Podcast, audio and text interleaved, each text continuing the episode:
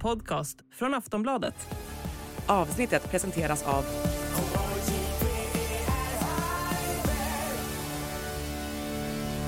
Stödlinjen.se, åldersgräns 18 år.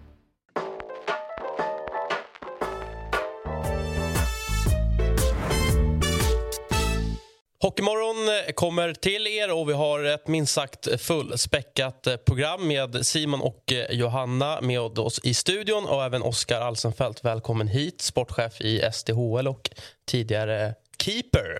Mm.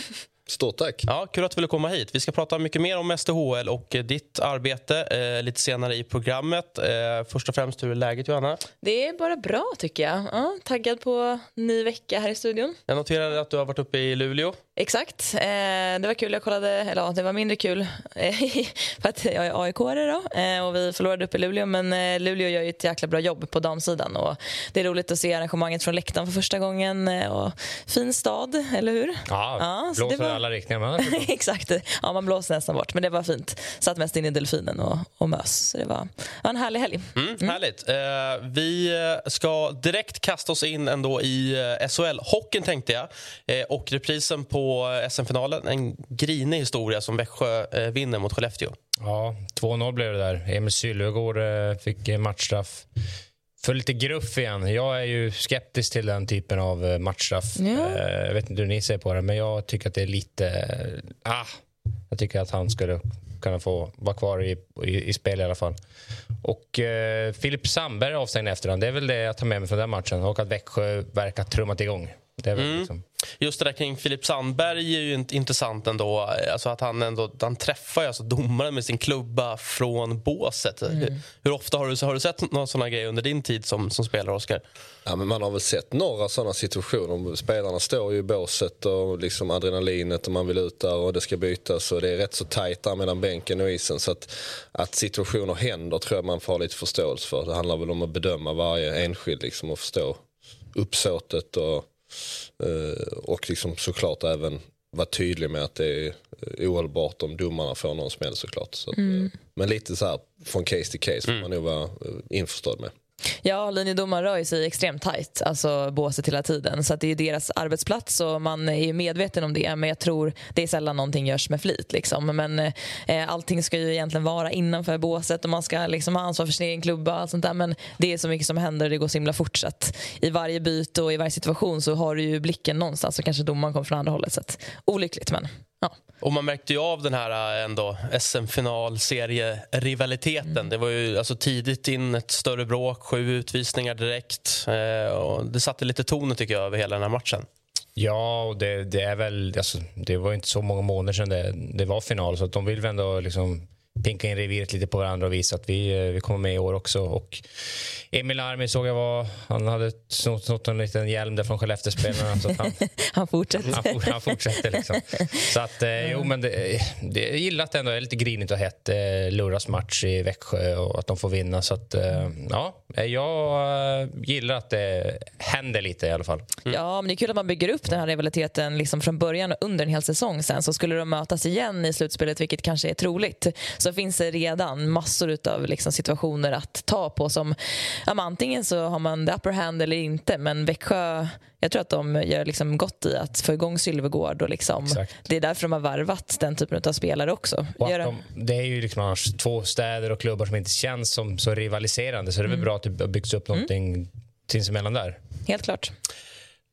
Färjestad är ju annars eh, laget som toppar SHL. Eh, mycket fokus där på Carl Lindbom som återigen vaktade målet. Eh, det var första gången han stod tror jag, utanför Karlstad. Mm. Och det gick ju bra igen.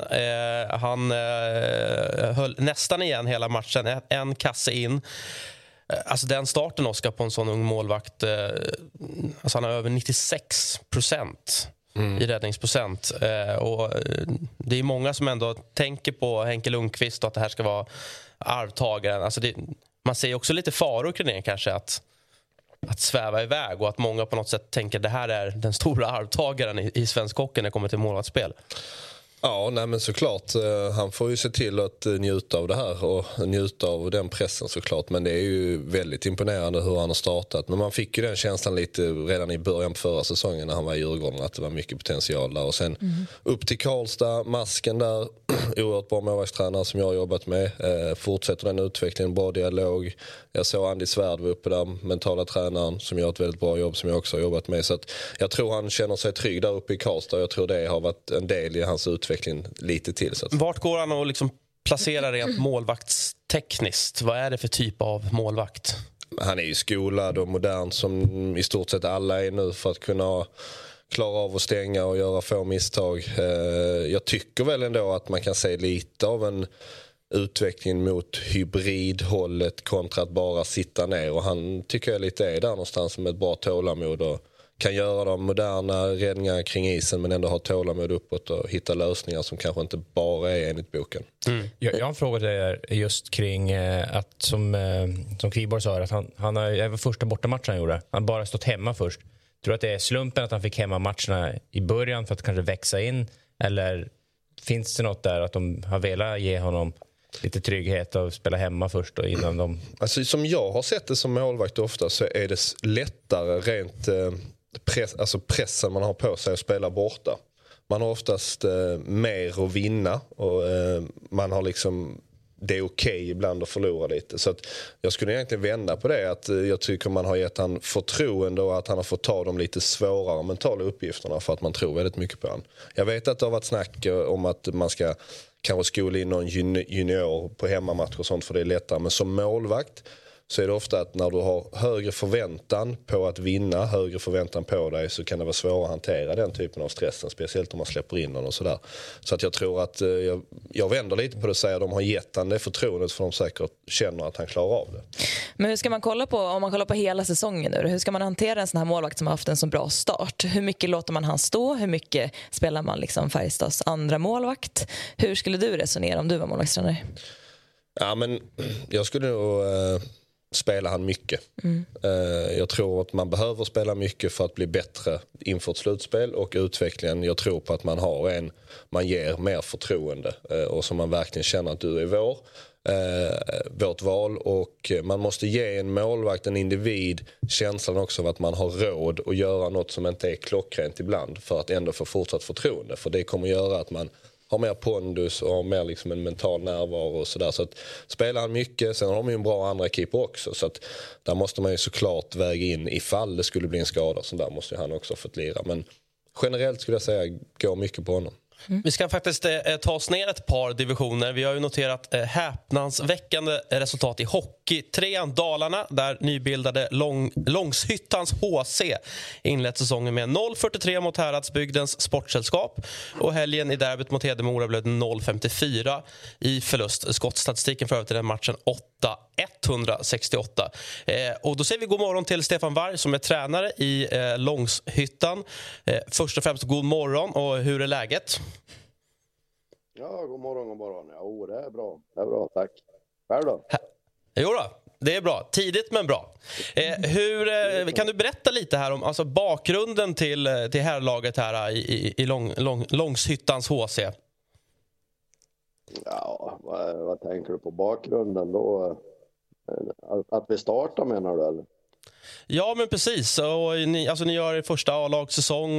vad, eh, liksom, vad finns det för historik och vad, vad är liksom, eh, tanken med den här säsongen och så vidare? Ja, alltså det är, det är väl bara att spela hockey och ha roligt helt enkelt. Och, och bygga, upp en, bygga upp en verksamhet. Det är väl det som är tanken. Liksom. Vad, vad har spelarna kommit ifrån? Hur har ni rekryterat och hur tänker ni med lagbygget nu under säsongen? Eh, ja, när resultatet har sett ut som det har sett ut? ja, ja, ja, lagbygget och rekryteringen det har väl varit eh, ja, mun till mun om man säger så.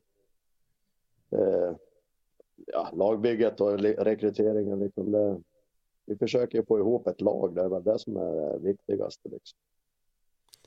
Vad, vad, vad, säger man som tränare då när, när, alltså när det börjar liksom rinna iväg och, och siffrorna blir alltså så pass stora? Vad, Vad, vad hittar du liksom för... Eh, har du några ingångar i de här matcherna? då? Att så här, nu ska vi försöka göra det här när, när ni ligger under med 30-40 puckar inför en, en sista period. Nej, alltså det är väl mest bara att titta. Det, det var ju deras andra match någonsin. Eh, vi har inte haft några träningsmatcher eller ingenting. Så att, eh, ja, vi, vi, ser det ju som att eh, vi får ju bygga på, på det som finns så att säga. Och, jag vet inte vad man ska säga. Man får ju rätta till det efter, eftersom helt enkelt. Har, har, ni satt något internt mål då för den här säsongen? Jag tänker att det, det är bra att ha liksom mål att sikta på även om det inte kanske är att, att vinna matcher i första hand. Har ni något annat som ni, som ni jobbar emot? Ja, vi har, målet är ju faktiskt att ha en vinst i år. Att, eh, mm. eh, och det ska vi nog kunna lyckas med, hoppas jag i alla fall. Så det, det är ett lagom mål. Vilket är laget att slå? Ja, det, det får vi se. det, vilket det blir. Så. Eh, vi kunde också läsa i, i eh, Dala-Demokraten att era motståndare Hedmora inte tycker att ni ska vara med i serien. Eh, att, att ja, Ni anses som en säkerhetsrisk. Och det säger alltså Hedmoras tränare Marcus Karlström. Va, vad säger du om den kritiken? Ja, alltså vi har ju utrett den kritiken också. så att Men ja, det är väl ingenting att säga om den. Det säger ju som sagt mer om dem än vad det säger om oss. Och eh, serieettan väntar nu. Serieettan väntar nu i, i, i, nästa match. Vad, vad blir taktiken? Ja, jag är väl in och göra en så bra match som möjligt liksom och försöka hålla ihop och dels för att du är med på matcherna är väl en stor fördel. Som sist äh. mot Hedemora, då var vi tio pers ute. Är det någon eh, speciell spelare du vill lyfta fram som eh, liksom, eh, extra talangfull? Någon som är up and coming som vi ska hålla ögonen på? Ja, alltså det är Midas, eh, våran målis. Han är klockren liksom. Så att, eh, mm. Ung målvakt, 16 år, eh, går in och gör kanonmatcher liksom fast vi får stryk med ja, 54 och 34 och 44. Alltså han räddar ju ändå över 100 puckar. Det är otroligt imponerande. ja, det är helt fantastiskt. Det är en riktigt bra målvakt. Så han ska man nog hålla ögonen på. Men du, Stefan, hur, hur mår Midas efter en sån match när han ändå har 50, drygt 50 puckar insläppta? Vad säger ni till, vad säger ni till honom?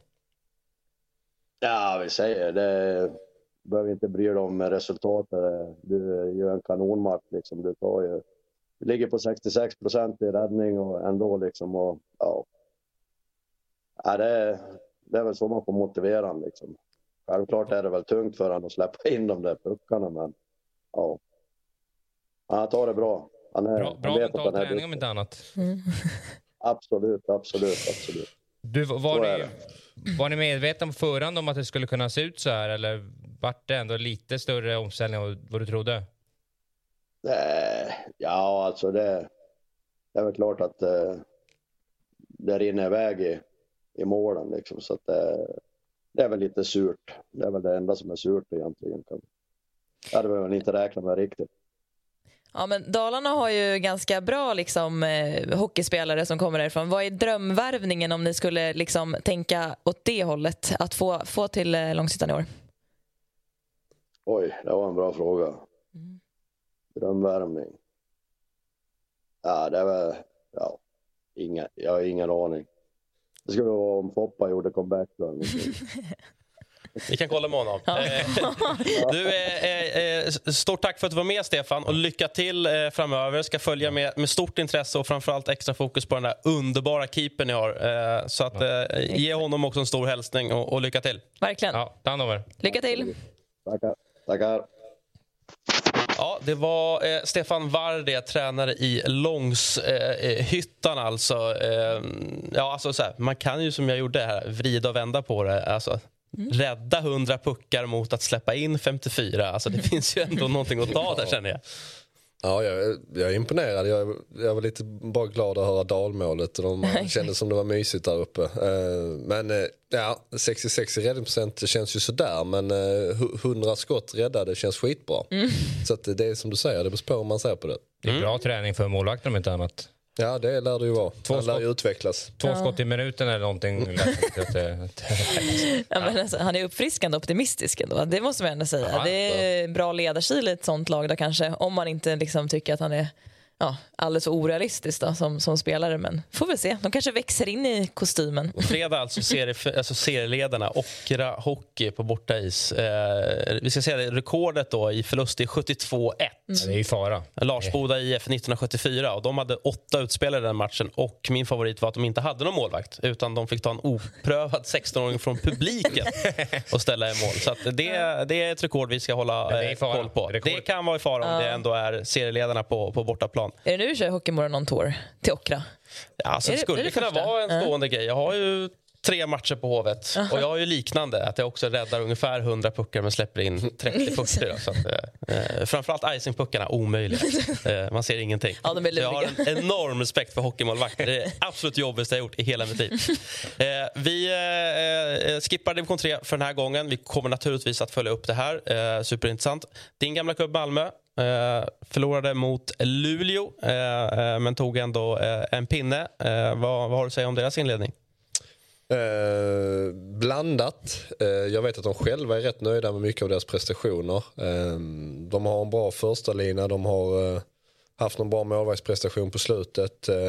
jag tror nog ändå de måste upp några steg om de ska vara på den platsen de vill i serien. Och framförallt måste de lära sig hur man ska vinna matchen. Men i, i, två perioder tyckte jag i alla fall att de stod upp väldigt bra mot Luleå. T ganska tunga, tryckte ner eh, Luleå i stora stunder ändå. De här finnarna som de har är ju riktigt, riktigt, riktigt bra. Eh, de har ju gjort, eh, de har ju lämnat Sylvegård bakom sig och bytt eh, lite, lite spelare. Tror att det är rätt väg för Malmö att liksom byta identitet på, på så sätt? I och med att de har varit väldigt Sylvegård-förknippade. Ja men det tror jag. Alltså, Malmö, vi hade ju en jättebra, några bra år där med slutspel och semifinal och sånt där. Och då, då, den identiteten vi var då var ju lite åt det hållet med stora, fysiska, tunga. Men sen kunde vi inte riktigt bygga vidare på det och utveckla hur ska man vinna därifrån. Eh, och sen har det ju gått neråt efterhand så jag tyckte att eh, de har nog verkligen hittat en väg nu till nya Malmö. Och jag tycker att när man ser matcherna med dem så driver de långa stunder mycket av spelet. De skapar mycket målchanser. Jag tycker Kolla har fått ihop det bra. Både liksom kreativitet, försvarsspel, hur, hur man ska vinna matcher. Det handlar nog bara om att man ska själv se sig som ett bättre lag Alltså ett så pass bra lag som man faktiskt är för att klara av att vinna matcher. Eh, ha det självförtroendet, pondusen. Det handlar mer om det och det, det tar rätt lång tid att bygga upp. Det är svårt att vinna matcher i SHL, speciellt när det är jämnt och står och väger. Och det är därför ofta många, samma lag är uppe i toppen. Mm. För att det är jämna matcher och det handlar liksom om att hitta sätt att tro på sig själv i slutet. Och där har de mer det mentala, tror jag, att ta igen lite av de här senaste åren. Men, men de är på rätt väg. Jag tycker de spelar bra hockey. Som säger det mentala, tyckte de, eh, man påminner om det när de tappade 3-0 till, eh, var det 6-3 mot Linköping tid förra veckan. Det känns, känns lite som en Malmö-grej att det, det, är ett, ett av de lag som lätt kan klappa igenom. Ja, men det, är ju, det är bara värdigt att säga så var det ju lite förra året. Många av matcherna förra året var de ju mycket bättre motståndarna och de hamnade långt ner i, i tabellen. Så det är klart att det har varit svårt att få ihop en match till vinst eh, utifrån deras prestation. Eh, så att det kan man ha en känsla av att det är Malmö. Min känsla som har varit i många år är att det inte är så Malmö känns eh, när man är där och sådär. Men det är bara att vara ärlig och säga att så såg det ut förra året och man kan inte säga det om, om dem än i år. Men ehm, det är nu det är läge lite att, att välja väg tror jag för dem. Vad, vad, spelar målvakterna för roll i Malmö i år? Vi tänker om man tänker Carl Lindbom i Färjestad. Vad, vad har målvakterna för roll i, i den här upplagan av Malmö? Ja, de har inte samma fokus på dem känner jag som det kanske har varit när jag har varit där och, och när man tänker på Karl och sådär. Men de har två rätt så jämna målvakter. Eh, och... Ja, Daniel Marmelin är tillbaka. Det är en, mm. en keeper du har koll på. Ja. Ja, men bägge är bra såklart. Alla målvakter i SHL är skitbra. Eh, så det är små marginaler där också. Men där handlar det ju någonstans om att hitta hur kan vi få eh, dem att vara bra när de är så pass jämna. Och det är inte någon direkt uttalad. Nu har ju Werner fått mer förtroende i början. Men, men eh, hur, liksom, är det här individer som mår bra av konkurrens och liksom att det är två som drar det? Eller ska man börja liksom ge en mer förtroende? Jag tror det är en fråga man får ställa sig där lite. Ja, har du någon modell du, du föredrar? Jag är mycket för att man ska ge en lite mer förtroende och bygga upp den. Mm. Men eh, om man inte är bra två, tre matcher så är det omöjligt. Eh, så, så, eller det räcker ju med en match, då måste den andra stå. Så att, det är upp till någon att ta den, liksom, det, det är liksom första valspositionen så att säga. Och vi får se om någon av dem är villiga att göra det. Liksom. Mm. Vi ska eh, snacka eh, mycket mer målvakter alldeles strax. Eh, men först och främst så ska vi uppmärksamma en jubila, jubilerande eh, Leksing. Och det är ju eh, John Knuts som nu har spelat 722 matcher för eh, Leksand. Det är ett nytt rekord. Eh, så vi säger god morgon då till just eh, John Knuts och grattis till rekordet. Ja, god morgon och tack så mycket. Du Jon, hur var lördagen nu när du har fått smälta den lite? ja, det var det var mycket att ta in, helt klart. Det var, det var en eh, dag som jag hade sett fram emot eh, och det var en dag att eh, minnas, minst sagt. Det var, ja, jag kommer nog inte få med om det mer. Vad har gjort dig så driven alla de här åren att både stanna i en klubb så länge, även om du har haft en avstickare och sen också liksom orka jobba vidare? Det finns väl många kombinationer av det där. Dels har jag ett ordstol, alltså ett jättestarkt driv för Leksand och och liksom älskar den här klubben från, från djupet av mitt hjärta. Sen har jag väl egentligen aldrig varit tillräckligt bra att försvinna någon annanstans och ja, på ett sätt inte heller för dålig för att bli, bli ivägskickad på något sätt. Så det, det, är många, många bitar som ska, som ska falla över att man stannar så länge i en klubb också. Jag tänker på, eh, eh som 15-åring eh, kom du inte med exempelvis i TV-pucken. Det hindrar ju inte dig att ändå gå liksom hela vägen upp till, till Sveriges högsta serie. Vad, eh, hur ser din väg upp här eh, ut i, i elithockeyn? Eh, nej, men jag är väl inte ensam om den vägen. Ni har väl säkert, jag tror Ogge har väl ish samma väg som jag, om, om jag inte minns fel. Så att det är, bara för att man inte har spelat TV-pucken så behöver inte det betyda en massa saker. Men för mig blev det jag stannade kvar i Malung och spelade både hockey och fotboll fram till jag var ja, 17-18. Sen var det just eh, Niklas Eriksson som faktiskt ringde mig en, en dag och sa att de var lite intresserade av mig från Leksands hockeygymnasium. Och sen så, ja, på den vägen är det. Så det, det är lite alltså, konstigt också att det är just Niklas man ska ta det här rekordet ifrån som var den som alltså, har den högsta orsaken till att jag just hamnade i Leksand och på något sätt formade mig till den spelaren jag var. Mm. Vad, vad sa Niklas eh, i lördags då, när du klev om honom? Äh, men dels så hade han en hälsning på, på jumbotronen som jag tyckte var både rolig och ja, liksom kärleksfull. Och sen har jag fått eh, ja, något sms av honom också. Och så där. Och vi träffades under sommaren och gjorde någon intervju tillsammans. Så att, eh, ja, jag vet inte vad man ska säga. Det är ju liksom, det är Niklas ord som får så säga det där. Men på ett sätt känns det faktiskt jäkligt konstigt att det är han jag tar det ifrån. Du, vi har räknat ut här, någonstans runt 67 år till skadefri så ligger du nog rätt bra till att slå Joel Lundqvist som leder då med 1048 matcher. Det måste väl ändå vara det givna målet nu? Va? ja, nu, nu vill jag börja vinna med den här föreningen. Det är mitt absolut största mål. Eh, matcher hit och dit. Liksom. Det, det, det, det, har aldrig varit någon drivkraft för mig, utan det har kommit när, när det väl kommer. Liksom. Utan eh, jag, jag, vill, jag vill börja vinna med Leksand. Det har varit för mycket jojo de många år och nu har vi etablerat oss. Nu, nu är det dags att börja sikta lite också. Ja, men det är bra att du går in på det. för att, eh, Vad är det som krävs nu då från Leksand som, som lag i år när man har ändå etablerat sig i SHL, eh, man har satt sig lite i respekt gentemot alla motståndare och sen har man gått till slutspel och så har det liksom inte blivit något mer fastän man har haft kanske högre förväntningar på sig. Vad behöver ni göra i år för att gå längre än till kvartsfinal? Ja, det är en bra fråga. Jag vet inte varför det har blivit som Förra året så gjorde vi ändå en helt okej matchserie mot, mot Rögle där, men i en bästa av tre matchserie så blir det lite för mycket ja, men vad ska jag säga, faktorer på tre matcher som gör att ett lag kan vinna över sju så, så blir det mer utslagsgivande om man säger så. Eh, men jag tror att våra prestationer, liksom, jämnheten måste bli bra mycket bättre. Och jag tycker vi har tajtat till försvarsspelet här inledningen av säsongen. Har väl Så det, det är vårt liksom boxplay som måste upp. Eh, annars har vi, tror jag vi knappt har släppt in ett mål de senaste 6-7 matcherna i 5 mot 5 utan det har bara varit i, i penalty kill och där måste vi... Kan vi liksom få ordning på det nu här så, så kan det bli bra. Eh, Sen är SHL så otroligt jämn också. Förlåt att jag avbryter, men det är så jämnt. Liksom. Det, just nu är det väl Färjestad som jag tycker ser riktigt bra ut. Sen är det så jäkla jämnt. Liksom. Alla slår alla och det gör de ju alla år. Så att, ja, det, det ska liksom klaffa i slutspel med du ska ha en skadefri trupp och alla såna här grejer. Och, och så vidare. Så att det, det är mycket som ska stämma. Mm.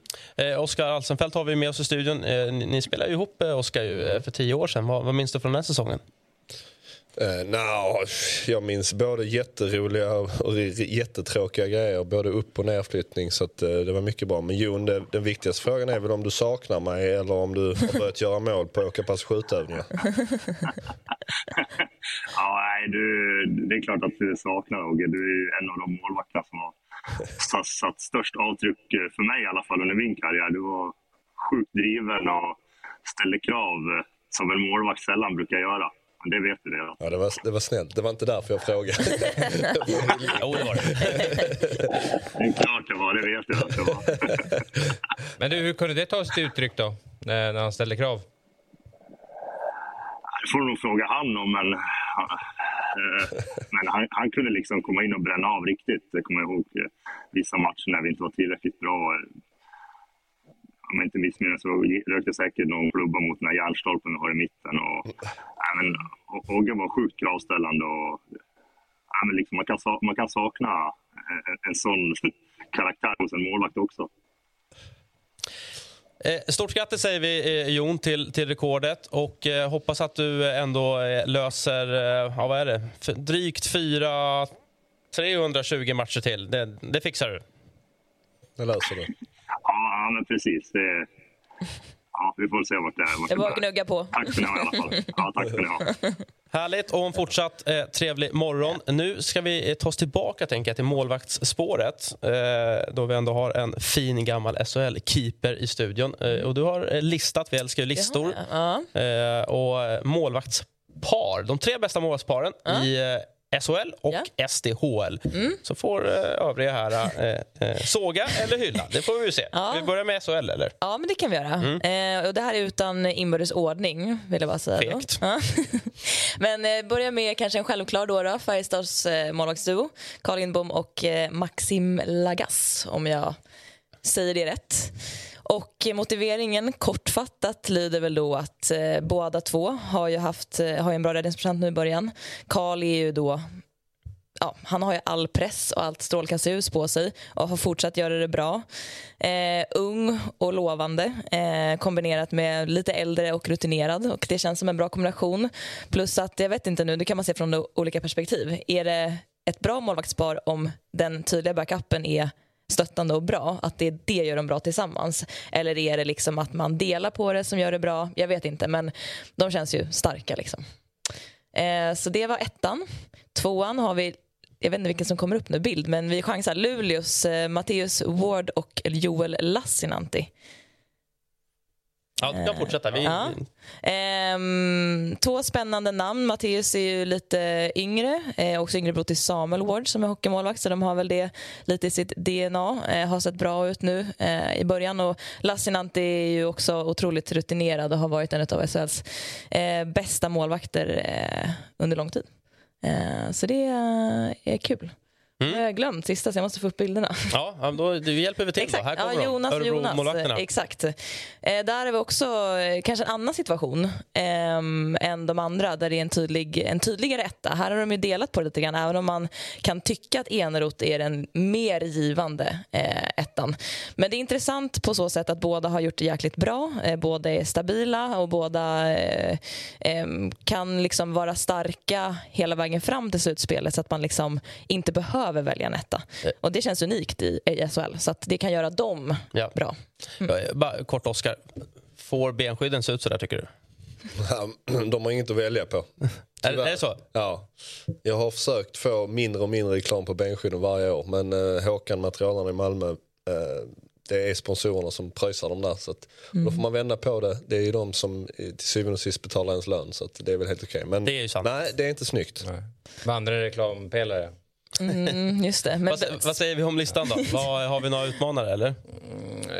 Jag håller väl med i stora drag. Nu jag får inte upp något. eh, Det var de där tre jag själv hade plitat ner. Nu har jag inte hunnit tänka igenom så mycket. Nej, men jag, jag, jag skulle säga att jag är spot on. wow, gud vad glad jag blir. Tack. Ja, jag håller inte med. Nej. Nej, men jag tycker, hade jag valt eh, det, det bästa målvaktsparet och sett till liksom bara liksom hur bra målvakterna är så hade jag valt Skellefteås målvakter med, med Söderström och Lindvall.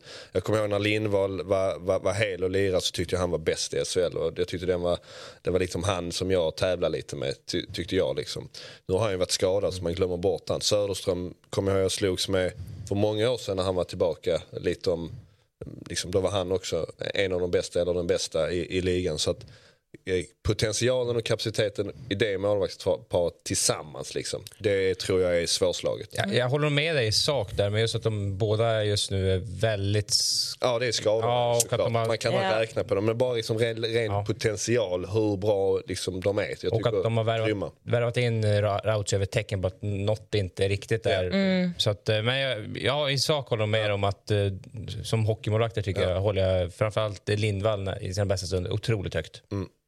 Ja, jag gick med på nulägen, gamla Ja, nej, meriten. det, det, alltså man kan aldrig säga att det är fel för alla målvakter är ju väldigt bra. Alltså det, det är små. Men jag gillar ju liksom Lassinantti som över tid har varit bra. Det är många, liksom Karl i all ära, men göra en bra säsong eller fem bra matcher det kan i stort sett väldigt många göra.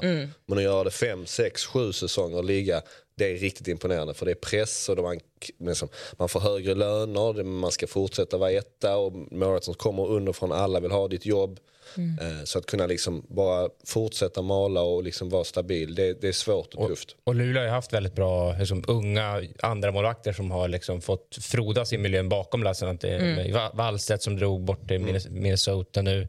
Eh, Ward som är här. De hade väl strax innan, eh, måste tänka, de har haft någon till målvakt där, ung, som har fått åka med Lassinantti, men han har alltid varit en ettan. Det, som säger, han har varit med i många år. Mm. Och även om, även om man utifrån ser det som att det är den givna ettan eller han har fått förtroendet så funkar det ju inte så i praktiken. Utan om du är dålig i två, tre matcher så blir du bänkad, vilket namn du än har. Man måste vinna. Så att, då är det bara att säga att har man gjort det över många, många år så har man inte varit dålig i två, tre matcher i rad i stort sett någon gång. Det är imponerande. Ja, du, du var ju oftast första valet, men alltså jag tänker mm, hur man ska komponera liksom den, den ultimala målvaktsuppsättningen. Vad, vad hade du föredragit där? Ja, men jag, hade liksom, jag tyckte jag var som bäst när jag fick förtroende. Eh, det var liksom bra dialog med tränarna där de var tydliga med att de ville att jag skulle spela mycket matcher. Eh, jag mådde bra av det. Jag tyckte jag blev bättre under säsongens gång om jag fokuserade på mig bara kontra en, liksom, en tävling och, ett målvaktspar. Eh, sen förstår jag att det handlar om att vinna och tillsammans måste vi hela tiden hjälpas åt. Men just att liksom få förtroendet tyckte jag stärkte mig väldigt mycket eh, i de klubbarna när jag ser tillbaka hur tränarna var och sånt. Liksom. Eh, så jag, jag föredrar ju liksom när, när man eh, liksom ger en förtroende och har lite mer råd att göra någon dålig match ändå för fortsatt förtroende och visa det tydligt. Jag, tror, jag ser ofta att målvakter växer av kanske en dålig prestation, sen ett förtroende ändå. Kontra att man direkt ska byta ut dem i en match och de släpper in två eller om man direkt byter så fort man har varit liksom förlorat en match. Det är liksom min approach. Sen så kan jag inte säga att det funkar överallt och det är beroende på vilken individer det är och hur matcherna ser ut och liksom var man är. Och liksom, det är lite annorlunda liksom kanske i Luleå kontra Malmö nu. Alltså man kan få ju tänka lite olika. Ja. Eh, SDHL-paren då, Johanna? Ja. ja, men då har jag satt Andrea Brändli och Lisa Jönsson um, som första plats, men inte inbördes då, som återigen. Och där har vi eh, Lisa Jönsson, uh, ung målvakt, men har varit nu, gått ut hockeygymnasiet eh, uh, uppe i Modo. Uh, var i AIK tidigare, superduktig och lovande som har fått stå fler och fler matcher. Hon stod mot oss förra året och var ja, riktigt bra. Och, ehm, hon har nu fått en ny eh, mer rutinerad målvakt framför sig i Andrea Brändli som eh, står i Schweiz landslag. Eh, första målvakt där har stått eh, fyra år, eller fem år på college. Eh, varit med och vunnit på college och haft eh, ja, men extremt höga upp mot 93-94 någonting sånt där. Och ehm, ja, kommer in med liksom mycket vinster och mycket förtroende i ryggen som kommer vara superviktig för Modo. Så den kombinationen, där jag hoppas att Lisa får stå mer än förra året, eh, kommer vara toppen. Eh, och Sen är det Sara Gran och Frida Axel i Luleå. Eh, känns också given, men eh, också i att Frida Axel har ju vuxit in som en duktig och pålitlig målvakt bakom Sara Gran för att hon har också fått mer och mer förtroende. Eh, Sara är ju ja, hon är inte äldst i ligan, men nästan i alla fall och har stått otroligt mycket under så himla många år och varit så uttalad etta. Så att jag tror att de vill dela mer på den här eh, målvaktsplatsen i år eh, för att också kunna liksom hitta arvet efter Sara när hon väl slutar, när det nu än blir. Plus att det känns som att hon känner sig okej okay med att stå lite färre matcher för att underhålla kroppen och vara som liksom mest färsk när hon väl behöver prestera. Eh, ja, så det, det var nummer två. Och Sen har vi Ebba Svensson Träff och Selma Laggin i Linköping. Som har börjat, eh, Linköping som lag har börjat säsongen lite trevande. Eh, men det är ett, eh, ett superspännande, ganska ungt målvaktspar. Eh, där Ebba Svensson Träff, eh, tror hon är född eh, 04 eh, och har vuxit fram genom Trojas eh, junior och ungdomsverksamhet. så en liksom svensk duktig ung målvaktsprodukt som nu kommer tror jag ta eh, första spaden i Linköping och hon har gjort ett par otroliga räddningar i år. Hon känns lugn eh, och det känns som nästa om jag ska sticka ut hakan lite, stora målvakt i Sverige om hon, eh, om hon får fortsatt förtroende. Eh, Selma Laggin kom från Djurgården förra året, hade aldrig spelat i Sverige innan dess eh, och gjorde en jättebra säsong och jag tror att hon kan vara en bra eh, eh, en bra kombo till Ebba. Eh, men jag tror att Ebba kommer att ha, ha första spaden. Bra lista. Mm. Tack. Mm. Ja, får se om du får nytt förtroende med fler listor framöver. Mm. Har du någon kommentar på Nej, men Jag tyckte det var bra. Mm. Svårt igen, för det är många som är bra. Mm. Målvakterna tycker jag är liksom i framkant lite liksom, eh, i SDHL och, och är väldigt duktiga. Det var någon riktigt superräddning där från Brändil nu denna veckan. Exakt. De kommer nu på veckans räddning. Så att, eh, men bra kombinationer tycker jag.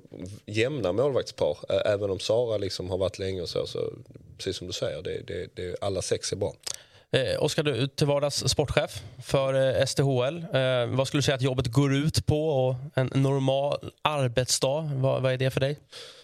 Ja, men det är mycket möten, eh, mycket människor som har med svensk damhockey och STHL att göra. Allt från partners till eh, förbundet, till SHL, Hockeyallsvenskan, NDHL, liksom alla klubbar och sådär. Så det är mycket människor som, som vill att den här utvecklingen ska framåt. Det är liksom synkronisera det och få ihop vilka vägar som är bäst. Det handlar mycket om det. Mm. Vi såg ju för några veckor sedan exempelvis eh, Rögle som, som satsar eh, och även eh, Färjestad, Skellefteå som jobbar mm, långsiktigt. Mm, Malmö också. Malmö mm. också för att ta sig till SDHL. Finns det något utrymme då att, att utöka ligan till 12 eller 14 lag? Finns det tillräckligt med spelare och så vidare? Hur, hur ser ni på de typerna av frågor? Ja, alltså man, man ska nog vara väldigt klar med att underlaget på antal spelare är väldigt viktigt i den dialogen kontra Eh, Eh, hur många seniorlag vi har. För att eh, även om vi har många seniorlag så har vi för många seniorlag om man ska vara helt ärlig kontra hur många seniorspelare vi har. Eh, och då får man ju titta nästa led, hur påverkar det juniorserierna som kommer till nu? Vi vill att de ska spela juniorer, hur blir nästa steg neråt? Hur får vi ihop liksom hela den här trappan upp för tjejerna så att man vill fortsätta i sporten och lira? Och där även om vi från SDHL driver det rent elitmässigt och ska dra framåt och fostra landslagsspelare och liksom få ut produkten i Sverige så handlar det om att få ihop det här lite. Att man kan inte bara öka lag för att man tycker det skulle vara bra för SDHL utan liksom allt hör ihop och kanske ännu mer på damsidan än på herrsidan för där är varje instans eller vad jag ska säga rätt så starka. Eh, här måste vi liksom jobba ihop hela ledet så att vi inte fallerar någonstans. Eh, nu sa jag innan säsongen började att det kommer bli årets mest jämna upplaga av SDHL och har börjat så mer eller mindre. Men hur gör man för att stänga gapen mellan botten och eh, toppen, alltså på ett förutsättningsplan? Ja, alltså från centralt håll så tycker jag det handlar mycket om att eh, prata om eh, utveckling, eh, samarbete mellan klubbarna, eh, ta hjälp av externa faktorer. Hur kan vi liksom, vilka verktyg kan vi använda för att skriva? Men sen i syvende och sist tror jag det handlar om att varje klubb satsar rätt så mycket på den, liksom, den dagliga verksamheten, löner, verktyg. Hur får man ihop liksom hela organisationen, dam och herr och sådär. Att man verkligen jobbar med den dagliga produkten och, och satsar på den. Eh, och där tycker jag att vi har sett, bara på den här tiden jag har varit där, ett väldigt stort steg. Mm. Och därför tror jag också eh, att det kommer bli jämnare år. Eh, lite beroende på hur man ser vad som är jämnt. Men, men eh, det är många lag som har en bra daglig verksamhet och som satsar på ett annat sätt bara under den här tiden jag har varit där. Och det, det tror jag bidrar till det. Mm. Om man ska prata lön utan att prata siffror, men hur stor är skillnaden då mellan eh, botten och, och, toppen? Är det stor skillnad mellan spelare nu så att lag möter varandra och liksom inte har samma förutsättningar att bli bättre? Eller hur ser det ut? Ja, men alltså det är... Uh, ja, hur ska jag säga det utan att säga för mycket? Men, men uh, det skiljer sig. Uh, men det är, det, det, är liksom inte bara ett eller två lag som sticker iväg. Utan det är, även om Luleå har varit och, och, och drivit kanske STHL liksom rent professionalitetsmässigt sånt. Så liksom, det är många lag som satsar likt det. Det är bara att Luleå kanske var lite tidigare. Mm. så det, det liksom när det gäller omsättning och, och lönebudget och sådär så ser vi att det, det tajtas till där också. Blir jämnare. och eh, lönerna ökar. Mm. Hur ser framtidsvisionen ut då för, för SDHL? Vad, vad ser du där i kristallkulan? Ja, men, men eh, när jag får de frågorna så, så, så klart att man kan tänka på eh, eh, omsättning och utdelning och pengar och ekonomisk hållbarhet. För det är någonstans det det handlar om. Men men någonstans i hjärtat så känns det ju som att en målsättning är att alla spelare ska vara heltidsanställda. Det, det, det, tycker jag någonstans att man tittar dem i ögonen och säger att man gjorde allt man kunde för att komma dit.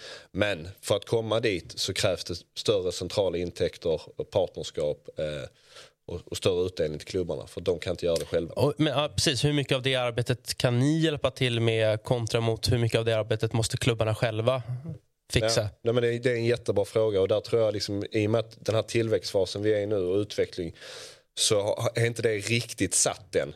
Utan det jobbar vi jättemycket nu. Liksom, vad är vår del i kommunikationen? Vad är vår del i liksom, intäkter, både centralt och lokalt? Hur kan vi hjälpa till att utveckla produkten, det vill säga hockeyspelarna? Liksom så det, det, är rätt svårt att definiera. Liksom. Det är någonting jag har reflekterat mycket över sen jag kom in. Liksom, att vad är vårt jobb på SDHL och vad är klubbarna? Men, men, men jag tror samarbete och att vi jobbar med centrala intäkter och klubbarna tar ett väldigt stort ansvar att deras organisation är, är full bemannad även på damsidan. Mm. Jag tänker så här, hur mycket hjälper det eller skälper det eh, att ni har konkurrens nu från Nordamerika exempelvis med nystartade ligan som kommer i, i januari. Va? Mm. Eh, PWHL, eh, vi har ligan i Schweiz exempelvis. Eh, är det liksom faktorer som pushar på ett positivt sätt eller blir det negativt för att det lockar spelare som kanske normalt då hade hamnat i SDHL istället? Jag tror vi ska se det som en fördel att det händer. Liksom om, du, om du tänker PWHL så, så är ju det liksom någonstans ändå ett, en plattform där de förhoppningsvis kan tjäna mycket pengar över tid. Och det, eh, ha en dröm likt det är, tror jag bara är bra för, för, för vår utveckling också. Det som händer i Finland och Schweiz eh, det, det är nog mer långsiktigt, det kommer påverka oss. Eh, men även, även ligan däröver kommer det också vara mer en långsiktighet hur vi ska samarbeta och det kommer påverka oss. Självklart kommer någon enstaka spelare välja att gå över där men samtidigt har det blivit väldigt många spelare däröver som vill komma till Europa. Så där ska vi också försöka hitta en balans både när det gäller serieutredning, hemmafostrade spelare, vilken mm. väg vill STHL gå eh, och försöka få ihop det. Men det är klart att det påverkar men inte jätte, jättemycket i nuläget. Johanna, vad hade du gjort med din motivation om du hade fått det här beskedet för, för tio år sedan att eh, det är sex, det är ju inga, alltså vilka lag som helst. Alltså, det är Boston, Toronto, ja. Montreal, New York. Nej, alltså. men det är en helt annan grej. Jag satt och tänkte på det. Jag hade kunnat få det här beskedet för fyra månader sedan så hade jag kanske inte slutat.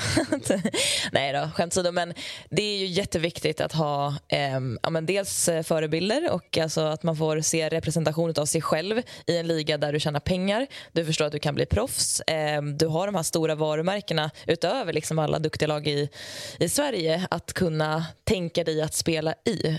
Um, och sen så framförallt också att det syns på tv, det syns på nätet. Du ser liksom damspelare som är duktiga. Så det, det hade ju varit något helt annat. För nu, det var ju, jag har sagt det här i Hockeymorgon förut, att men man siktade på NHL men man visste någonstans innerst inne att man inte skulle spela där för att man var tjej. Och eh, då hade riksserien inte ens liksom grundats. Mm. Så det hände otroligt mycket. Så jag är så glad för alla unga tjejer som nu kan börja tävla om någonting annat, någonting större. Och det är både STHL som går i bräschen, att man kan liksom få sitta och kolla på en A-lagsmatch mellan eh, Luleå och Brynäs där det är fullsatt i en final och bara känna så här, men där vill jag spela mm. om. Om inte liksom ja, fem, tio år. Eh, så det är toppen. Det gör att man orkar fortsätta. Eh, avslutningsvis då, eh, tacklingar är sedan förra säsongen tillåtet i SDHL. Eh, spelarna verkar vara positiva. Eh, hur ser du på den utvecklingen och eh, har ni börjat utvärdera det projektet? Ja, det pågår ut, utvärdering hela tiden. Nu har ju pilotprojektet liksom lagts till ett år så vi kommer köra det här året samma sak. Men jag har väldigt svårt att säga att vi skulle kunna gå tillbaka på något sätt. Nästan alla spelare är jätteglada över det. Alla klubbar är glada. Domarna är glada över för det, regelboken ser likadan ut. Eller i alla fall nästan. Eh, jag tycker vi har sett ett mer intensiv, intensivitet i matcherna. Eh, fysiskt spel hör till hockey. Eh, tacklingarna är en del i det fysiska spelet. Så att, eh, för mig var det liksom en självklarhet och jag blev jätteglad att den processen hade börjat när jag kom in. Eh, så att, bara positivt att säga om det. Mm. Jag måste bara när vi ändå har det här fråga. Du la för ett drygt år sedan. Kan du bara berätta lite kort vad var det som gjorde att du lämnade Malmö och den, den soppan kring det? Jag lämnade ju inte utan jag fick ju sparken så eh, jag hade inte så mycket val just då i om huruvida jag skulle lira vidare. Sen var det rätt klart för mig att jag inte ville spela med hockey efter det för jag hade sett mig avsluta i Malmö. Liksom. Sen ville man ju ha det på ett annat sätt såklart. Men eh, anledningen till det, det, det var nog flera olika komponenter som egentligen Malmö bör svara på egentligen. Men, men, men det var allt från att jag hade varit lite skadad, jag hade hög lön såklart, det kan man inte komma ifrån. Eh, Eh, det, det, det, fanns någon eh, grej att det inte funkade riktigt med mig i det nya Malmö och så där tror jag. Jag tror det var lite uttalanden jag hade gjort och eh, mycket av det tyckte jag kom helt liksom fel eh, och jag tror vi skulle haft en lite bättre dialog och det tror jag Malmö eh, kan stämma in över. Men generellt så har man hög lön, eh, har varit skadad och, och, och sådär så är det klart att det bidrar till en faktor om man tycker att den lönen är värt den prestationen. Så jag tycker att man, även om det var andra faktorer som spelade in som jag inte riktigt har velat prata om och, och fortfarande låter Malmö svara på så, så, så, ska man ju vara ärlig och säga att eh, man tyckte nog att de som tog beslutet tyckte nog att det var det bästa för Malmö Redhawks och det får man ha respekt för i den här branschen. Men utan då att, att, att gå in allt för mycket på det, men det fanns delar i det att, att de, du har gjort uttalanden i en podd bland annat som var delar i att, att de inte ville ha kvar det. Att det fanns folk i klubben som tyckte att det inte riktigt rimmade med Malmö ja, alltså, Jag ska inte säga ja på den frågan. Eh, men jag ska säga att uh, du bör fråga dem om det. uh, men jag tror man tolkar det lite olika. Jag tror de också har svårt att säga exakt hur mycket det var av det här kontra det där. Liksom. Vart står du och Malmö då? Ja, bra. Uh, har regelbundna träffar med Patrik och pratar både med Mats och spelare och sådär. Så att, uh, Eh, vi har eh, satt oss ner efter det som hände och kommit överens. Kan du jobb, tänka dig att jobba i klubben i framtiden? Ja, varför inte? Mm. Härligt. Ja. Det blev nästan en arbetsintervju tack Simon. Eh, stort tack Simon. Stort tack Oskar. Vi ska göra en trade, byta lite gäster och byta lite fokus. Och lycka till med ditt framtida arbete då, som sportchef. Ja, tack så hemskt mycket. Tack för att jag fick komma. Eh, Jonathan Ekeliv, eh, varmt välkommen till Hockeymorgon. Tack så mycket. Hur är läget? Eh, ja, men det är väl bra. Det är ju NHL-premiär idag, eller ikväll. Eh, Precis. I natt kanske I snarare. natt är nog rätt, eh, rätt ja, begrepp. Det är, ja. det är dock matchstart redan 23. Det tycker jag är liksom lite lite sådär godkänt ändå. Faktiskt. Ja, lite mjäkigt ändå tycker vi. Ska du hem och sova under dagen? Är det så din arbetsdag liksom ser ut upp till att du sover först ja, och så jobbar sen? Jag testar många olika varianter. Mm. Det är ingen som riktigt funkar om man ska ha en så vettig vardag dagen efter. Men eh, det blir nog lite så här siesta i eftermiddag kanske. Mm, härligt, låter trevligt. Och eh, eh, Jakob Josefsson, välkommen. Ja, tack så mycket. God morgon. Eh, expert i Viaplay eh, som sänder alla matcher från NHL och som tidigare NHL-spelare. Hur känner du kring premiären, att det äntligen ska börja? Nej, men det ska bli superkul och väldigt spänd på just det första mötet. Det är Sidney Crosby mot Conor Bedard. Eh, Sid mot The Kid. Mm. Ej dåligt. Inte dåligt, så det blir bästa tänkbara premiären för, eh, för den här NHL-säsongen. Känns det för dig då? Känns det märkligt att liksom bevaka de spelarna som du ändå har lirat mot? Uh, ja, på sätt och vis. Eh, det är många man har spelat med och emot. Men samtidigt tror jag det kan... Uh, ja, men det är väl en fördel i bevakandet också. För att man... Eh, vissa spelare känner man vid sidan av och har spelat med, tränat med och många har man tampats mot i hörnen också. Så att jag, jag tycker egentligen bara det är roligt. Det är bara att man, man måste lära sig att kunna vara lite tuff och kritisera folk man tycker om ibland. Mm. Har du något favoritlag i NHL? Eh, men såklart mitt hjärta bankar lite hårdare för uh, New Jersey Devils. Mm. Jag spelade sju år där, blev draftad av dem. Mm. Uh, har många fina minnen därifrån så att uh, om jag ska ta något lag så, så måste jag säga dem. Mm. Hur mycket matcher kommer du att konsumera nu då Jonas? ja men det blir ju väldigt mycket. alltså det, det, är ju lite tufft det här med att matcherna är mitt i natten. Liksom. Jag försöker ju ändå, men... Eh, jag hade, jag, ja, men har du någon taktik då? Vad, vad, är, det, är, det så här, är det någon liksom alltså, nedsläppstid som är så här, nej det här går inte? Ja, de här västmatcherna är ju lite tuffa när de börjar typ eh, 04 så här, när jag ska upp och jobba liksom, tidigare. Så att, eller sen, typ morgonen. Så det, det, är lite tufft. Men på, i slutspelet då vill jag ju verkligen se allt. Eh, och då har jag lite olika taktiker. För jag har någon sån där jag går och lägger mig tidigt på kvällen och sen går upp mitt i natten. Jag har någon där jag faktiskt vaskar första perioden och sen kliver upp mitt i matchen. Och sen ah, den taktiken gillar jag ändå. Ja. Också. Ja, så det finns några olika varianter. Men hur många eh. matcher ser du per år? Ja, det kan jag inte räkna. Så det är ju hundratals i alla fall. Eh, ja. Och det är mycket kaffekonsumtion och så vidare. Mm. Så att, eh, det är inte en, en livsstil jag riktigt rekommenderar. Men eh, eh en, ja, eller varför inte liksom. Ja. Det är kul. Mm. Du har ju också eh, kört NHL-podden eh, tillsammans med, med Per Bjurman. 433 avsnitt har vi räknat ut här har ni släppt. Ja. Imponerande.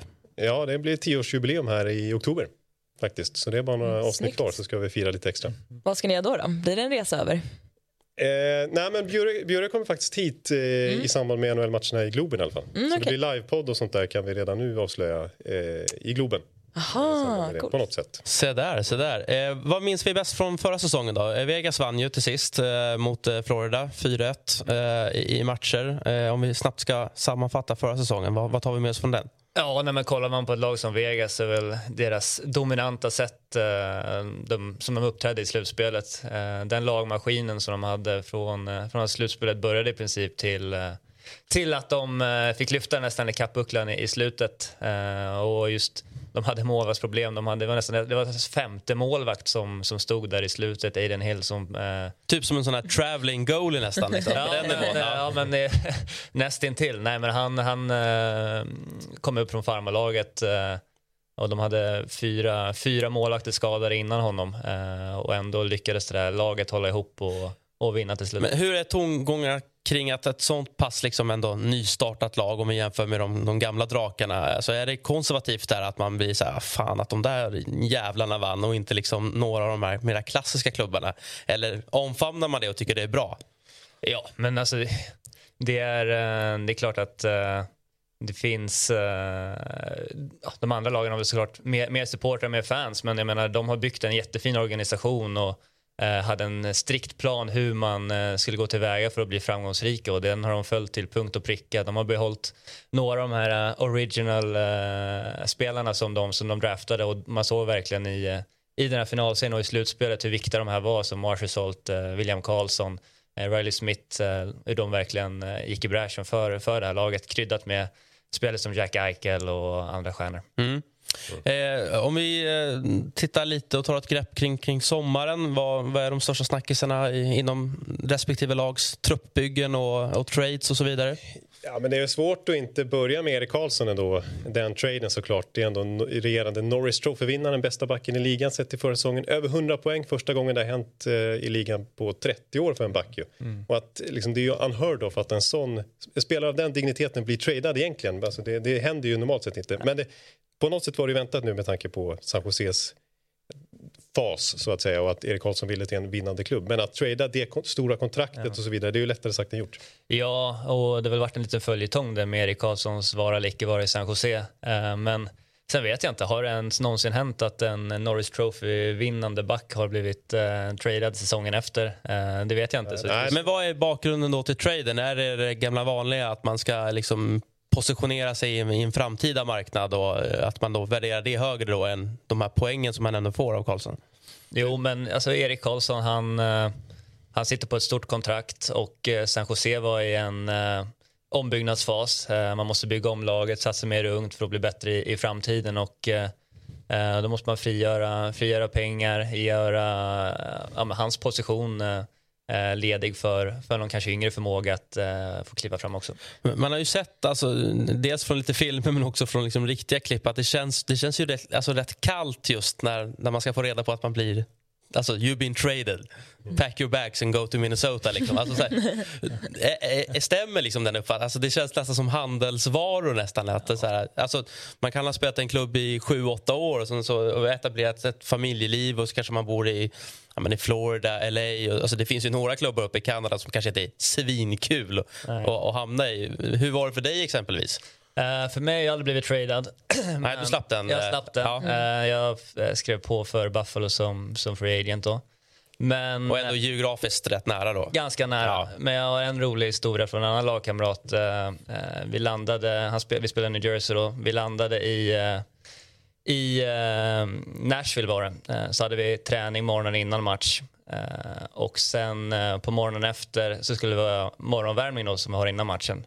Eh, Då blev han inkallad till general managern och säger då blir vi tradad. Jaha, vart? Ja, till Nashville. Så han fick ta sin drunk, gå över till Nashvilles omklädningsrum och så fick han möta oss på, på kvällen där. istället. Ah, han den är ju- spelade också. Han spelade den matchen Oh, också. Det måste kännas speciellt. helt bisarrt. ju. Ja, det är helt sjukt. Du måste, jag kan inte ens eh, sätta mig in hur den, eh, den känslan skulle vara. Men det är en business där borta och det är spelets regler. Ja. Men har man aldrig någonting att säga till om, som Erik Karlssons fall nu, kan det finnas någon liten önskan från hans sida att då kunna byta till en klubb för att vinna Stanley Cup till exempel? Eh, jo, och sen speciellt eh, är du en spelare med hög status, när du skriver ett kontrakt så kan du lägga in klausuler på att eh, dels att du har en no trade klausul, att du inte kan bli tradad alls om du inte kommer med på det själv. Eller att du kan få välja ett visst antal lag dit du inte vill gå. Eh, Så att du har lite, lite att säga till om om du har några år på nacken. Okej, så man, man kan liksom lägga in som en block-waiver i Karlsson hade kunnat stoppa den här traden till Pittsburgh, men han accepterar ju den faktiskt. Mm, Exakt. Det Intressant. kan man ju förstå varför i och för sig. Ja, eh, det ska bli jäkligt kul med NHL. Eh, vi älskar ju listor eh, i det här programmet. Eh, ska vi börja med, med Jakob då, som eh, har listat eh, svenska spelarna med högst status eh, borta i Nordamerika. Vi kan väl ta nummer fem och sen ner till nummer ett och sen eh, har vi några bubblare på den här listan. Eh, femte plats, eh, Linus Ullmark va? Ja, eh, absolut. Han, eh, han spelade i ligans bästa lag i fjol. Eh, han eh, hade en jättestark säsong i, och kampade tillsammans med, med Swayman där eh, om målspositionen. Men han eh, tog första spaden och eh, var så bra så han blev hela NHLs bästa målvakt, världens bästa målvakt förra året. Eh, Vezina Trophy fick han och det är eh, extremt imponerande. Mm. Viktor Hedman, fyra. Ja, Viktor Hedman, han skulle kanske nästan ha en ännu högre på listan, men han, det finns ja, mycket, mycket gott att säga om han. Han är en framtida Hall of Famer, vunnit Stanley Cup, vunnit Norris Trophy, Uh, har varit en av ligans bästa backar i uh, hur många år som helst. Hur viktigt är det att man får de här, uh, alltså, de här priserna CV-mässigt? Är det liksom en, en statuspryl eller betyder det faktiskt någonting? Jag tror absolut det betyder någonting. Sen skulle alla hockeyspelare säga att ja, det spelar ingen roll så länge, så länge laget vinner. Men att få utnämnelsen som eh, världens bästa back, det är såklart att det, det vill väl alla, Ja. alla backar eh, bli. Och det är väl någonting man drömmer om när man, eh, när man spelar som liten hemma på, på gatan också. Att eh, en gång vara var bäst i världen, det, det är väldigt häftigt. Elias Pettersson, trea. Elias Pettersson, ja, han eh, är Vancouvers eh, eh, ja, stjärna framåt skulle jag vilja säga. Han har haft en extremt fin utveckling. Han tog verkligen det där klivet till att bli en superstjärna förra året, gjorde över 100 poäng. Och eh, han går en intressant eh, vinter till, till mötes här. Hans, hans kontrakt går ut, han ska förhandla om det så småningom. Och eh, vi kan nog eh, kanske förvänta oss att han kanske blir eh, den svensk som blir, blir bäst betald i, eh, i ligan framöver. Ja, och då är övergången perfekt till tvåan på listan, Rasmus Dahlin, då, på tal om att förhandla nya kontrakt. Eh, För han har väl ett nytt åttaårskontrakt. Ja, ex- 120 millar, eh, lite drygt, per säsong. Eh, kickar väl in efter den här säsongen, va? Ja, precis. Han skrev på det här i, i dagarna, om det var igår till och med. Och eh, ja, jag tycker han, är, han, han får betalt för att vara en topp fem-back i, i ligan. Uh, han hade väl, eh, tog också det här nästa steget då. Jag tycker han blev mycket mer solid defensivt, ett mycket bättre allround, eh, allround-spel och jag tror att det här kontrakt, kontraktet kommer eh, vara jättebra både för honom och för Buffalo. Du tror han är nöjd med miljarden alltså? Eh, jag, jag skulle inte klaga på det. Vad Ja, säger det du- är vad säger du om, om Buffalo som stad då? För att jag vet Micke Tellqvist har sagt grått, gråare Buffalo. du har ju bott där liksom. Nu ska han stanna Ja. i åtta år där eh, ytterligare. Jo, men, men alltså Buffalo som stad, eh, det är en härlig befolkning. De älskar sin hockey. Eh, sen kan man jämföra med städer som New York och uh, andra större städer. Då, då är klart, det finns inte lika mycket att göra. Men jag upplevde när jag var där att som, som hockeyspelare ser ändå vardagarna ganska lika ut. Liksom, du går till träningen, eh, du äter lunch, du kanske det beror på om du har familj eller inte. Eh, gör, gör någonting på eftermiddagen eh, och sen äter du middag och går hem. Och är det matchdag så då har du inte tid att göra någonting annat. Liksom. Och sen är det mycket på resandes fot också. Eh, har man någon uppfattning, så här, okay, vart i landet är jag nu? Alltså, man är så jäkla trött. Och, alltså, så här, det är ju enorma avstånd också, ja. just från East till West Coast. Och... Ja, jo, men absolut. Eh, det kunde ju vara eh, att man var, var inne på en 10-12 dagars eh, roadtrip så klev man in i en ny stad och ett uh, nytt hotellrum, om det var femte, sjätte hotellrummet på den roadtrippen och då fick man verkligen tänka, tänka efter vilket uh, rumsnummer man hade. uh, det var någon gång man knackade på fel dörr där men det, du kommer in i det och det har en viss charm det också. Mm. Etta på listan, då inte helt otippat Erik Karlsson. Nej, nej. Världens bästa back i fjol, gjorde över 100 poäng. Första gången en back gör det på många, många år. Uh, har haft en, som vi pratade om innan, uppmärksammad uh, trade här till, till Pittsburgh. Uh, så det kommer bli extremt uh, ja, Har han bytt upp, bytt, bytt upp eller ner sig? Ja, men han har bytt upp sig, absolut. Han får, jag bara tänker på det, det powerplayet som de kan rada upp det med Crosby, Malkin, Letang och med mera. Så det, det kommer bli väldigt, väldigt kul att få förfölja den ja, för honom den här ja. säsongen. Mm. Alltid när man gör den här typen av listor så är det nästan roligare att reagera på de som inte är med på listorna. Ja. Mika Zibanejad tänker jag ju på William Nylander som inte ja. är med. Mm. Oh, absolut, de hade lika gärna kunnat vara med på den listan också. Men måste, jag fick fem namn här så att man skulle dra gränsen någon gång. Och så om man ska säga spelare med hög status, jag menar en sån som Niklas Bäckström. Uh, han, uh, det är väldigt spännande att se hur han kommer tillbaka i fjol. Han uh, var, har varit skadad länge, hade en höftoperation. Han säger att han känner sig bättre än på många, många år. Så det blir kul om han kan, kan studsa tillbaka. Eh, ja, Jesper Bratt i mm. Eh, New Jersey Devils. Jag tror att han kommer ha ännu mer utveckling i år. Säkert upp och nosa på 90 poäng. Flest poäng under hela försäsongen. Det kanske inte säger så mycket, men ändå. Det är... Ja, men det är ändå någonting. ja, men, eh, någon ska ju ha gjort flest poäng ja, också och det är Jesper Bratt. Och han tillsammans med Jack Hughes har ju sett uh, livsfarlig ut uh, om vi pratar försäsong. Rent generellt sett svenskarnas status i, i NHL. Det känns ju som att respekten för svenska spelare där borta är väldigt, väldigt hög. Ja, men det är den. Eh, och alla lagkamrater jag har spelat med säger att de, de aldrig träffar på en, en dålig svensk. Eller så a bad Sweden. Alltså, de gillar alla svenskar. De eh, uppför sig väl, de är bra lagkamrater, bra lagspelare. Finns det några så chicken Swedes-människor kvar? Eller? Nej, jag tror faktiskt inte. Jag, det är såklart att det, det, kan komma lite, lite ord och vitsar på, på isen sådär. men eh, generellt sett har svenskar väldigt, väldigt bra rykte där borta. Så att, eh, eh jag tror alla NHL-klubbar tycker om att ha svenskar i lagen. Mm. Eh, vi tar en till lista tycker jag, eh, Jonathan. Ja. Du, du, har fått den stora äran att lista de fem största stjärnorna i, ja. i hela NHL. Det är ju eh, en, en häftig uppgift. Ja. Eh, vi kan väl också börja från plats fem då. Ja, alltså här definierar jag lite. Jag gick trots allt kanske på bästa spelarna trots allt. För att jag, jag brasklappar direkt med att slänga in en sån som Ovechkin kanske inte med här eller Crosby. Jag menar stjärnstatusen är ju enormt hög fortfarande där. Du parerar kritiken parerar redan innan du har presenterat listan. Älskar det. Smart. Mm. Eh, nej, men här har vi då Austin Matthews från Toronto. Det, det är ändå 60 målsskytt för två år sedan. Eh, mellansäsong på bara inom citationstecken. 60 mål, det är ju 60, nästan Cam Neely-klass. Ja, det kan man väl tycka. Ja, precis. Eh, har faktiskt, sen han klev in i ligan 2016 så har han gjort flest mål i NHL. Eh, något fler än Ovechkin. Så det, då tycker jag att man är topp 5 i NHL. Och stjärnstatusen kan vi snacka om här också. Torontos stora liksom, härförare får man ändå säga. Han skrev också nytt kontrakt i, inför i år. Bäst betald Bäst betald i hela ligan. Mm. Och det, vad innebär det? Drygt 13 miljoner dollar per säsong. Mm. Mm. Och eh, Dalin fick alltså 11, så det är ytterligare några snäpp upp. Ja. Mm. Trist för Dalinen då. ja, ja, han har blivit väl, väl, eh, välbetald. Eh, fyra på listan. Ja, då kommer väl... Eh, tror jag så att det, här kommer Nathan McKinnon. Ja. Mm, ja, precis. precis. Det är ju en stor stjärna. Det är också verkligen vunnit Stanley Cup med Colorado. Eh, det är svårt att, att, att liksom slå ettan på listan som ni kommer till i poäng. Men Conor McDavid var faktiskt, nu sa han Conor McDavid, jag blandade ihop de här. Nathan McKinnon var faktiskt poängbäst under våren i NHL, så det säger mm. lite grann om hans kapacitet. Det är Alltså McDavid som är etta, han, det, är, det är inget att liksom ifrågasätta. Han är känd för sin otroliga explosivitet men jag tycker nästan att McKinnon har det också. Den här ja. fruktansvärda utväxlingen i skridskoåkningen. Ja, Nathan McKinnon ser han spela på sättet han kan accelerera från 0, 0 till 100. Det är uh, extremt imponerande. Det är, som du säger, det är, det är Max Verstappen. Liksom. Ja, det är, det är Max mm. Verstappen i allra högsta grad och han kan verkligen mäta sig med Conor McDavid i, i ja. det segmentet. Mm. Trea? Eh, här har vi en tysk. Eh, tysk? Ja, men de vet ju inte om det själva. Det är ju det som är synd. Alltså, han har faktiskt en gång röstats fram till Tysklands bästa idrottsman.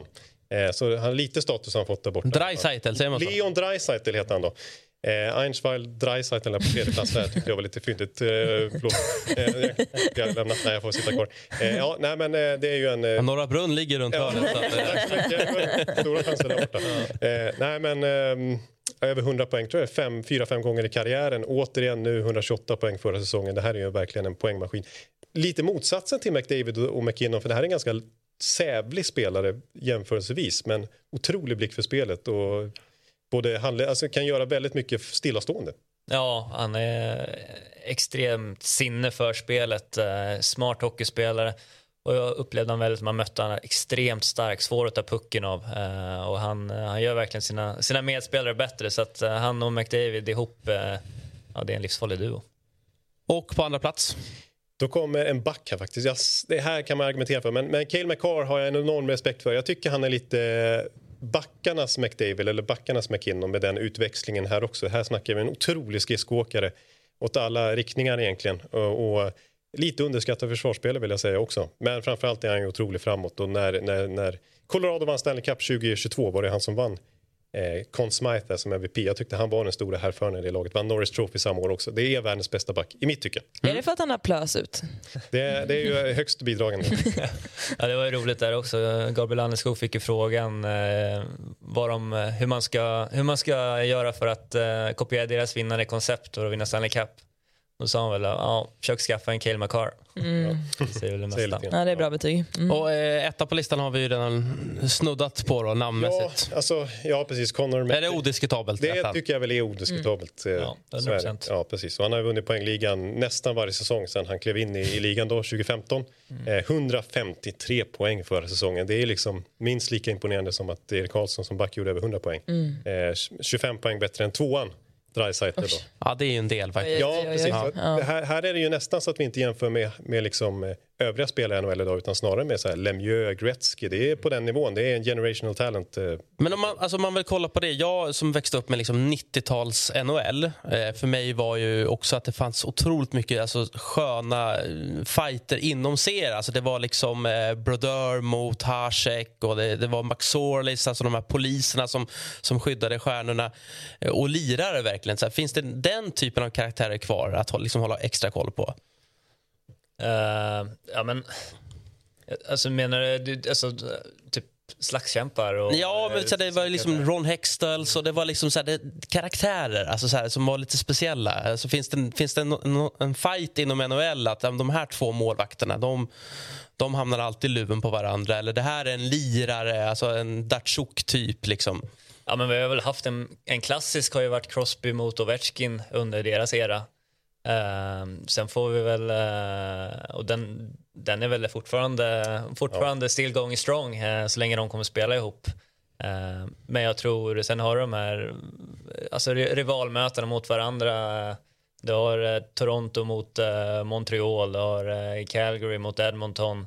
Alla New York-lagen de mm. möter varandra, ehm, så det blir en speciell rivalitet. Sen upplever det som att eh, lag som eh, Vegas har en nyfunnen rivalitet mot eh, Los Angeles Kings.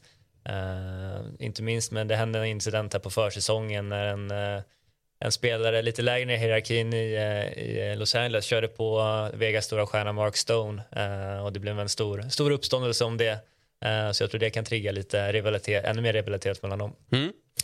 Jonathan, också en lista med fem lag som du tycker ändå ska utmana om Stanley Cup. Ja, jo, men det, och det, så här vill jag säga snabbt bara. Att det är ju, nu är brasklappar igen, förlåt. Men, men alltså, här finns det, det är det som är grejen med NHL med lönetaket. Att det blir så otroligt jämnt. Jag tycker det blir tydligare år för år. Och speciellt nu efter pandemin. Ha, har det varit en bra förändring med, med lönetaket? Jag, jag, jag, jag gillar NHL extra mycket på grund av eh, lönetaket och det här liksom, pusslandet i lagbygget som blir därutav.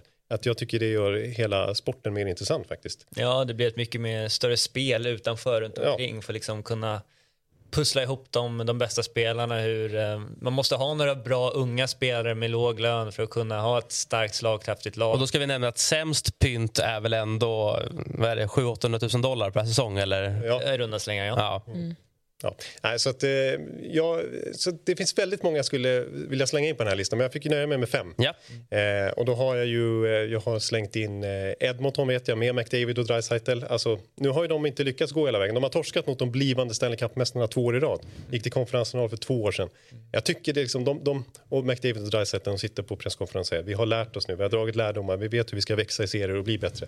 Så att det, det, är väl dags onekligen för, för Edmonton. Jag tycker de ska vara en av fem contenders i alla fall. Ja, och det är det enda laget du har med som är från Kanada ju.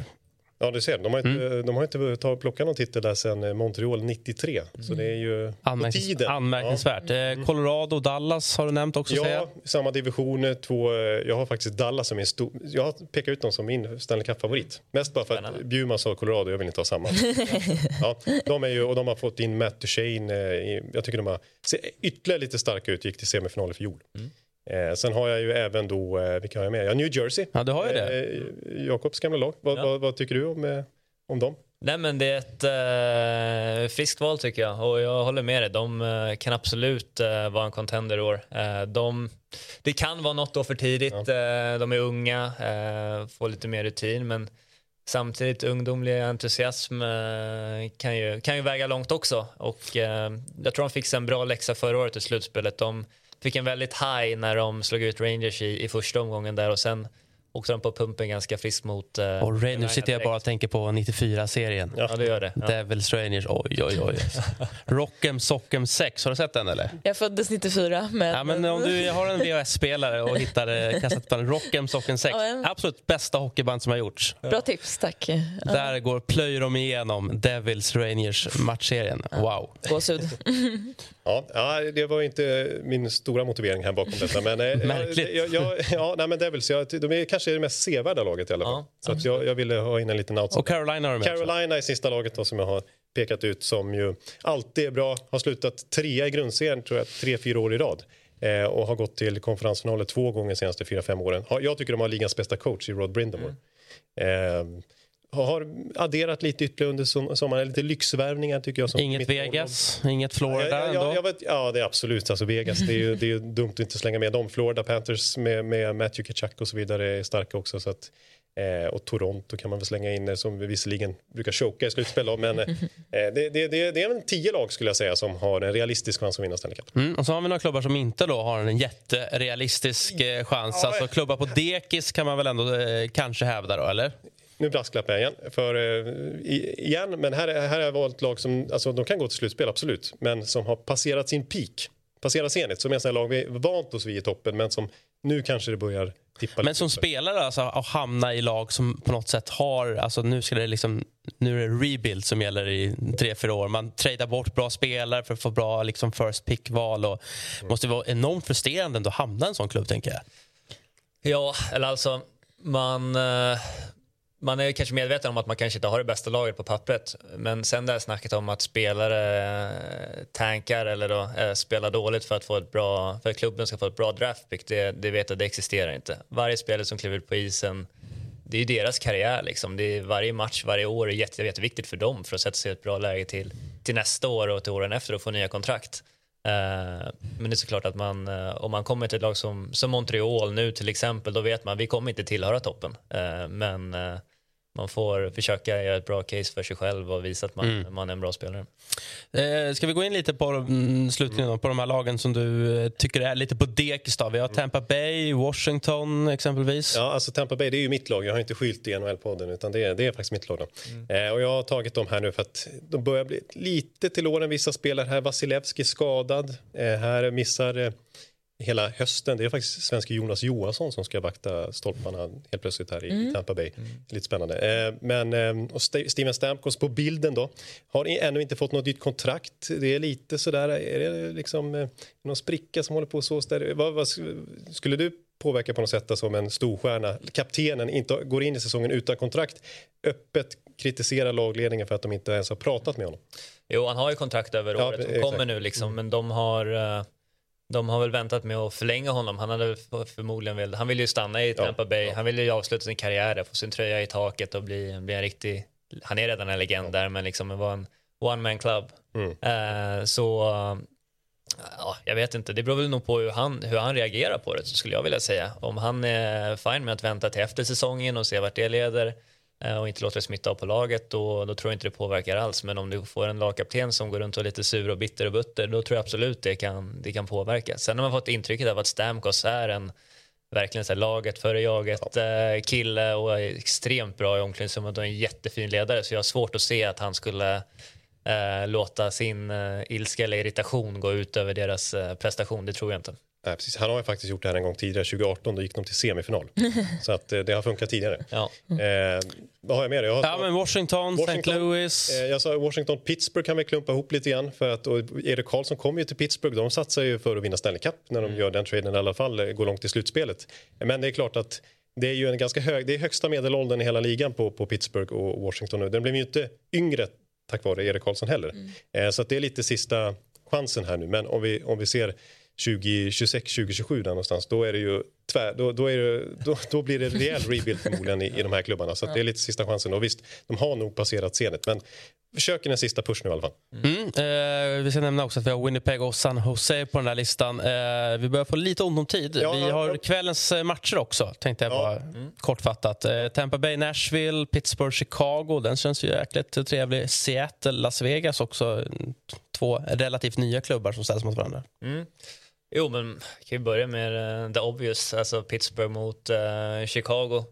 Uh, en av ligans största stjärnor under uh, flera, många, många år. Uh, Sidney Crosby ställs mot ja, ligans framtida storstjärna eh, Conor Bedard, som man väl får se det. Och det blir han, kul att se hans riktiga första test i, i NHL. Han har spelat försäsongsmatcher och gjort det, gjort det bra till och från. Uh, bjudit på många spektakulära saker. Men det ska bli, bli väldigt intressant att, att följa den matchen ikväll måste jag säga. Mm. Och så är det Karlssons debut också Erik i samma match. mm. också, ja. ja. Och sen eh, Nashville är jag lite spänd på som möter Mitthampa då. Eh, med ny coach, kanske ligans mest eh, offensivt skickliga coach i Andrew Burnett, en av dem i alla fall. Han har gjorde ju verkligen eh, under både i Florida och eh, Devils när det kommer till offensiven. Och ny general manager i Nashville. Barry Trotz, kanske ligans skickligaste defensiva coach under många år. Ska det här morfas ihop till den ultimata hockeyn eller blir det den totala clashen när de här två ska försöka förena sina respektive hockey-IQ? Mm. Jag tror, om jag inte minns fel, för Burnett spelade under Barry Ja, Trotz. gjorde- eh, I, gjorde första målet i Nashville någonsin med Barry Trotz som coach. Mycket Barry Trotz som coach. Antagligen så har de eh, ja, men i alla fall hyfsat samma syn på hur hockeyn ska spelas. Jag tror den matchen kan bli ganska bra. Lite korta, vilka vinner kuppen och vem vinner poängligan? McDavid, Dallas. McDavid, Edmonton. Har du någon motbud där eller Johanna? Oj, ja, men ska jag inte säga Pittsburgh då? Det vore lite kul om Erik Karlsson får vinna. Eh, men sen är det McDavid. Mm. Härligt. Eh, jag, var, jag har varit supertaggad nu på, på NHL. Eh, igen. Jag börjar få tillbaka de här 90-tals barndomsminnena här. när jag samlade på Ray Bork-kort. Så att jag säger Br- Bruins i mitt gäng, så att eh, jag håller en extra tumme för dem. Stort tack för att ni kom hit, eh, alla tre. Lycka till med NHL-sändningarna där borta på, på Viaplay. Eh, och som sagt, eh, matcher redan i, ikväll och i natt. Då. Eh, icke att förglömma och icke att missas. Eh, och missa inte heller Hockeymorgon som kommer till er också framöver redan på fredag. är vi tillbaka.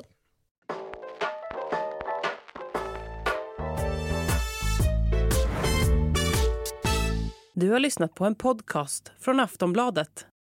Ansvarig utgivare är Lena K Samuelsson.